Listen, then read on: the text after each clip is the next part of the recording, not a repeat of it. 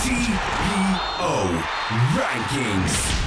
Welcome back to another TPO Rankings Daily Briefing, a quick recap of Australian football news. The two Northern New South Wales FFA Cup spots have been confirmed, with Broadmeadow Magic and Charlestown City Blues going through to the final 32. Magic beat Hamilton Olympic 2-1 and Charlestown beat Lambton Jaffers on penalties after it finished 0-0 after extra time. Football Federation Australia has further delayed announcing its A-League expansion shortlist until at least next week, as further information is sought from bids. The governing body was due to release a shortlist earlier this week, comprising the strongest half a dozen or so bids from the 15 formal expressions of interest submitted last month. But that was pushed back after Deloitte, the consulting company examining the bids and advising FFA, sought additional information from a number of the groups. And Mark Rudin has slammed the door on last season's import players at Wellington, declaring they aren't up to A-League standard and won't be back. In a bold first statement since being appointed coach 2 weeks ago, Rudin says he will search far and wide for greater quality in his mix of visa players. That's all for today. We'll catch you tomorrow.